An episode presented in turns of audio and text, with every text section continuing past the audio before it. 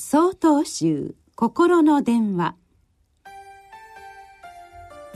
今週は「歩きましょう」と題して秋田県宝生寺新川泰道さんのお話です。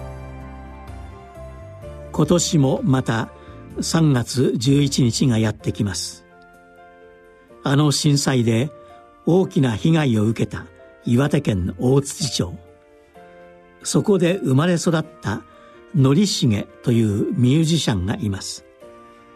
彼は震災の翌日周囲の静止を振り切って東京からふるさとの大槌町へ向かいました。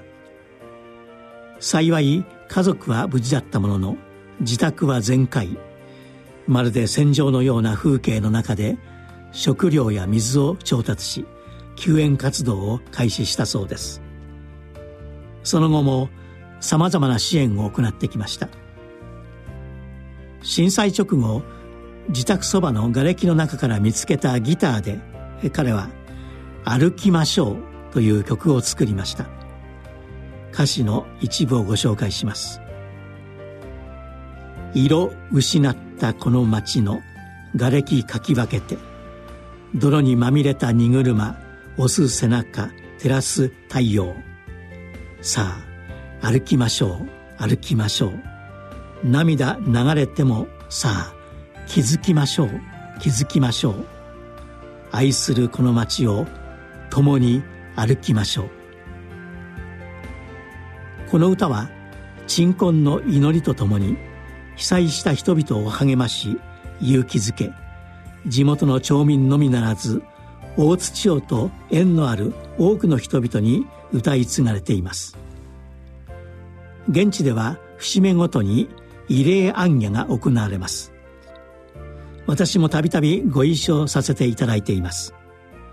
車で通り過ぎるのとは違い一歩一歩震災の傷跡と向き合い人々の悲しみをかみしめながら多くの犠牲者への祈りを手向けさせていただきました。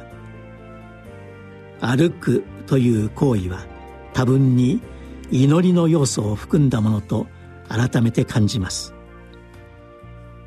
この時期現地はもとより日本各地で多くの祈りが捧げられることでしょう。あの震災から丸3年早くも震災の風化が指摘されている昨今ですが震災で傷つき今なお困難を抱えた方々と共に歩むという気持ちと亡き人への祈りを一人でも多くの方から今一度寄せていただきたいものです。3月11日よりお話が変わります。